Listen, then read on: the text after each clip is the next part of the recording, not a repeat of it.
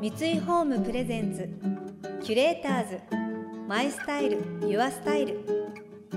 憧れを形に三井ホームの提供でお送りします。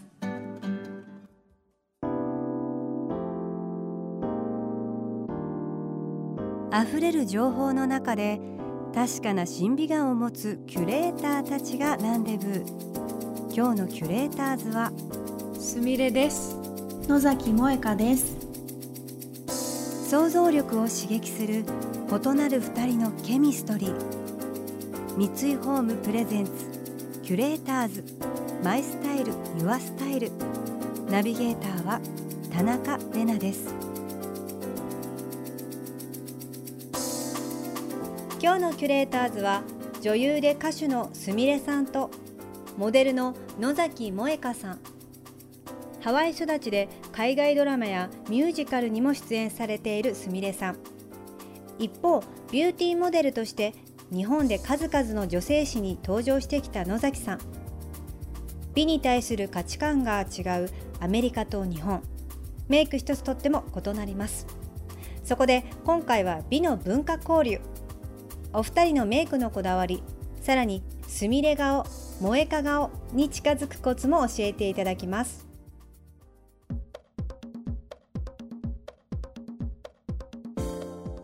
クでとにかく気をつけてるのは、うんファンデーションを塗りすぎないっていうこととあのねアイシャドウは目の上に塗るよりも目の下に陰影をつけるようにしてつけた方が女の子は美人になると思うんだよね。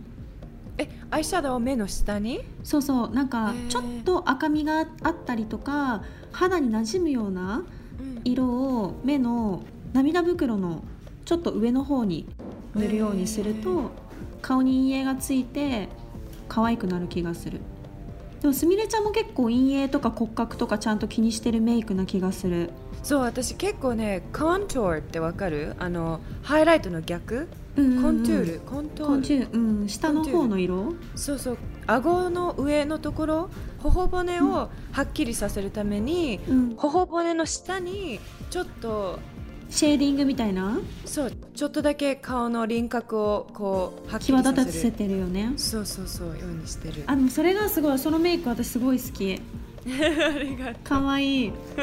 ちょっとさ小麦肌の人がそのメイクした方が似合うよね。そうだね。やっぱり、うん。アメリカとか海外ではすごいなんかシュッとしてる風に見せたかったりあとアジア人でのすごいいいポイントはあの頬骨がはっきりしてるっていうイメージなんみたい。モデルそうさんだね。ちょっと位置が高くてそれがおしゃれだったりかっこよかったりするよね。そうそうそう、えすみれちゃんは日本とアメリカでメイクする時とかにこういうところが違うなって思うことある、もうはるかに違う時もある。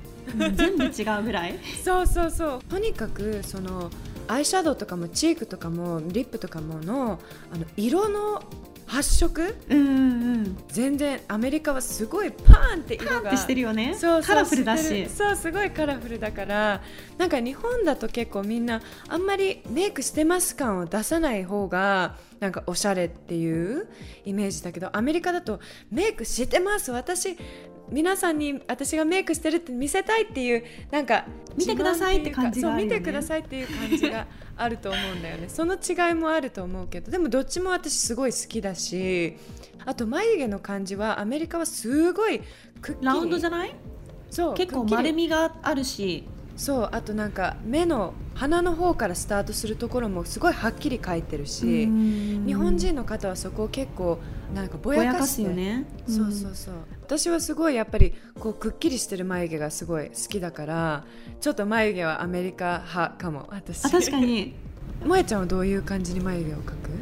私は今自分の中でちょっと平行に眉毛を描くのが流行ってるから、うん。なんか結構韓国ドラマとか見ててあこの女優さん可愛いなって思ったらその女優さんみたいな感じの眉毛とかその台湾の女優さんとかの眉毛とかを見て、うん。ちょっと太めで淡い色でまっすぐ描くようにしてるかも。でできるだけあの目と眉毛の間を狭く見せる。えー、なるね、ちょっとそこに影をつけたり陰影をつけたりして。えー、面白いよね。ね。全然違うよね。眉毛だけで全然違う顔になるもんね。そう。やっぱり眉毛毛私ねあの自分のいつもの眉毛描いてない時すごい日本人に見えるけどうん。眉毛を描くだけでちょっと外国人っぽくなるって言われる。あでもすごいわかる。なんかすみれちゃんが厚盛りしてる時はあと今は違うもん。でも多分全然眉毛だけだと思うそれは。だからすごいよね。女の子ってそれだけで全然変わって見えるもんね。そう全然違う、キュレーターズ。マイスタイル。ユアスタイル。田中れながナビゲートしています東京 FM キュレーターズ。今日のキュレーターズは女優で歌手のすみれさんとモデルの野崎萌香さんメイクの文化の違い面白いですね。ありますよ。本当私もロスで体験したんですけどロスでプロフィールの写真を海外用の写真を現地の方に撮っていただいたことがあってその時メイクさんもロスの方だったんですけど全然自分が違う顔になっててそれがすごい良かったんですよね。華やかで強い感じというかもうエネルギッシュこうアジア系アメリカ人の女優さんになったような気がして新しい自分のキャラクターと出会えた気がしてとっても嬉しかったんですね。さあお二人のビューティートークは続きます。続いての美の文化交流はボディメイキング。それぞれが思い描く理想の体やトレーニングの方法について伺いました。萌えちゃんはうん。いつもトレーニングとか体型のキープはどうしてるの？私はねあのずっとすっごい筋トレしてたんだけどある時からもう筋トレを完全にやめてうんインナーマッスルを鍛えるストレッチうんとあと膣トレっていうのにだけ通ってる。そう。何それ？あのね筋膜リリースして体中をほぐしてからインナーマッスルを鍛えてくびれを作っていきましょうっていうトレーニングなんだけど。へえ由美先生っていう先生が第一人者でうん。まずチストレに行くと1時間半ぐらい体中ほぐします。ちっちゃいボールとかで。へで体中の筋膜リリースをして体中が柔らかくて筋肉のねじれとかがない状態すごいフラットな状態を作ってからインナーマッスルを動かして骨を動かして骨盤を正しい位置に戻してインナーマッスルを鍛えていくっていうトレーニングなんだよね。でもそれをやってたら私すっごい筋トレしてた時にくびれがなかったのね。うんうんうん。でもそのくびれができた。へえで二の腕とかがすっごい太かったんだけどうん。そのトレーニングでしっかりほぐすっていうことをやってからインナーマッスル筋肉を整えていくってことをしだしたら太ももとか二の腕とか自分が気になってた太い筋肉が細くなっていったの。えー、すごい。もうそれしかしてない今は、えいつも朝晩1時間半ぐらい体はほぐしてるかも。ボールとかポールとか使って、ねそうそうそう。ー、1時間半もやるの？そうかなりやる。でもテレビ見ながらとか海外ドラマ見ながらやってるからあんまりそんなずっとやってる感はないかも。うん。自分的にはすみれちゃんは？私はゴリゴリトレーニングして めっちゃ筋トレしてて。もうなんか、うん。もう私の理想のボディは、うん。ジェニファー・ロペスなの。あちゃんと筋トレしないと。あのボディ50歳だよ彼女、見えないよね。すごくない、うん。あのボディを50歳で持てるのってもう奇跡だと思うし。奇跡すぎる奇跡すぎるあのあのヒップ、うんうん。あのお尻のラインがもう小さい頃からずっと私は憧れてて、うんまあ、まさかジェニファー・ロペスにはなれないけどあれを見ながら あれを見ながらトレーニングしてるいつも。うんでもなんか筋トレずっとしてたからたまに筋トレが恋しくなってあのすみれちゃんのインスタライブ見て筋トレしてる。あ本当に？掃除機やりながらやるトレーニングとかあとこの前普通にすみれちゃんが一人でやってたあのベランダでやるトレーニングとかもあー足上げうんうんうんしたりするのもやってた。あ本当こっそりやってたよ。嬉しい。あれ本当にヒップアップのためにお尻の？うんラインのためにすごいいいし、今やっぱりお尻トレーニングがすごい流行ってるじゃん。そうだよね。家にずっといるとさお尻が座ってることがそうそう。そうそうそう時間長いとね。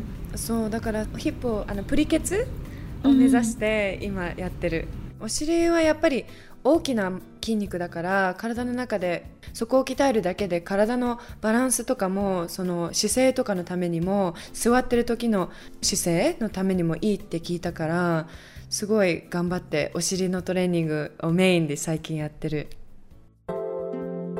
キュレーターズ。 My Style。Your Style。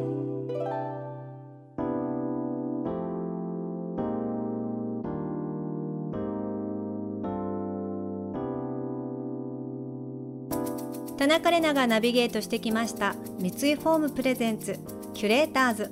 My Style Your Style。今日のキュレーターズは女優で歌手のすみれさんとモデルの野崎萌香さんとのお話をお届けしました。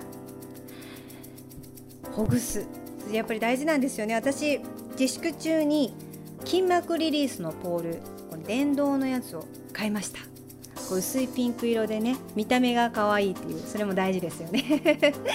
これを買って膝の裏置いてたりとか腰置いてたりとか本当に、まあ、音楽聴きながらとか、まあ、テレビ見ながらこううえーってこうリラックスして体をよくほぐしてます。なんかこう肩こりとかもやっぱり赤ちゃんいるとしてくるので肩に置いたりするのもいいですよね。鍛える前にやっぱりほぐすっていうのもすごく大事なんですね。1時間半ほぐすっていうのは。なんかえーって思いますけど。でもなんかしながらテレビ見ながらとか音楽聴きながらとかだと意外にできるかもしれません。野崎萌香さんのインナービューティーブック肌が乾く癖を全部やめてみたはワニブックスより発売中です。来週も引き続きすみれさんと野崎さんをお迎えしてこの夏のおすすめファッションについてお聞きしていきます。この番組では感想やメッセージもお待ちしています。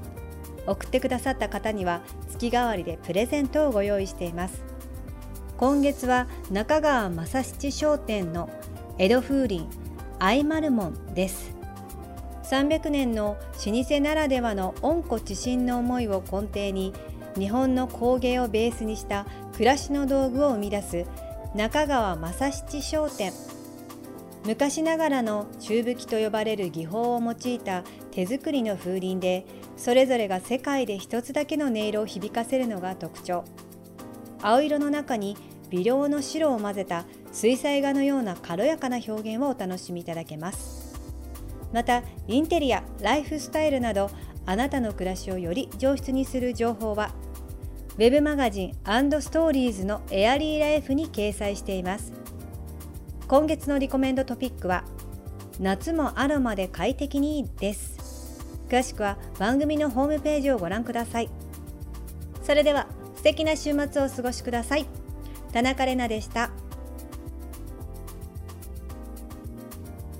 三井ホームプレゼンツキュレーターズマイスタイルユアスタイル。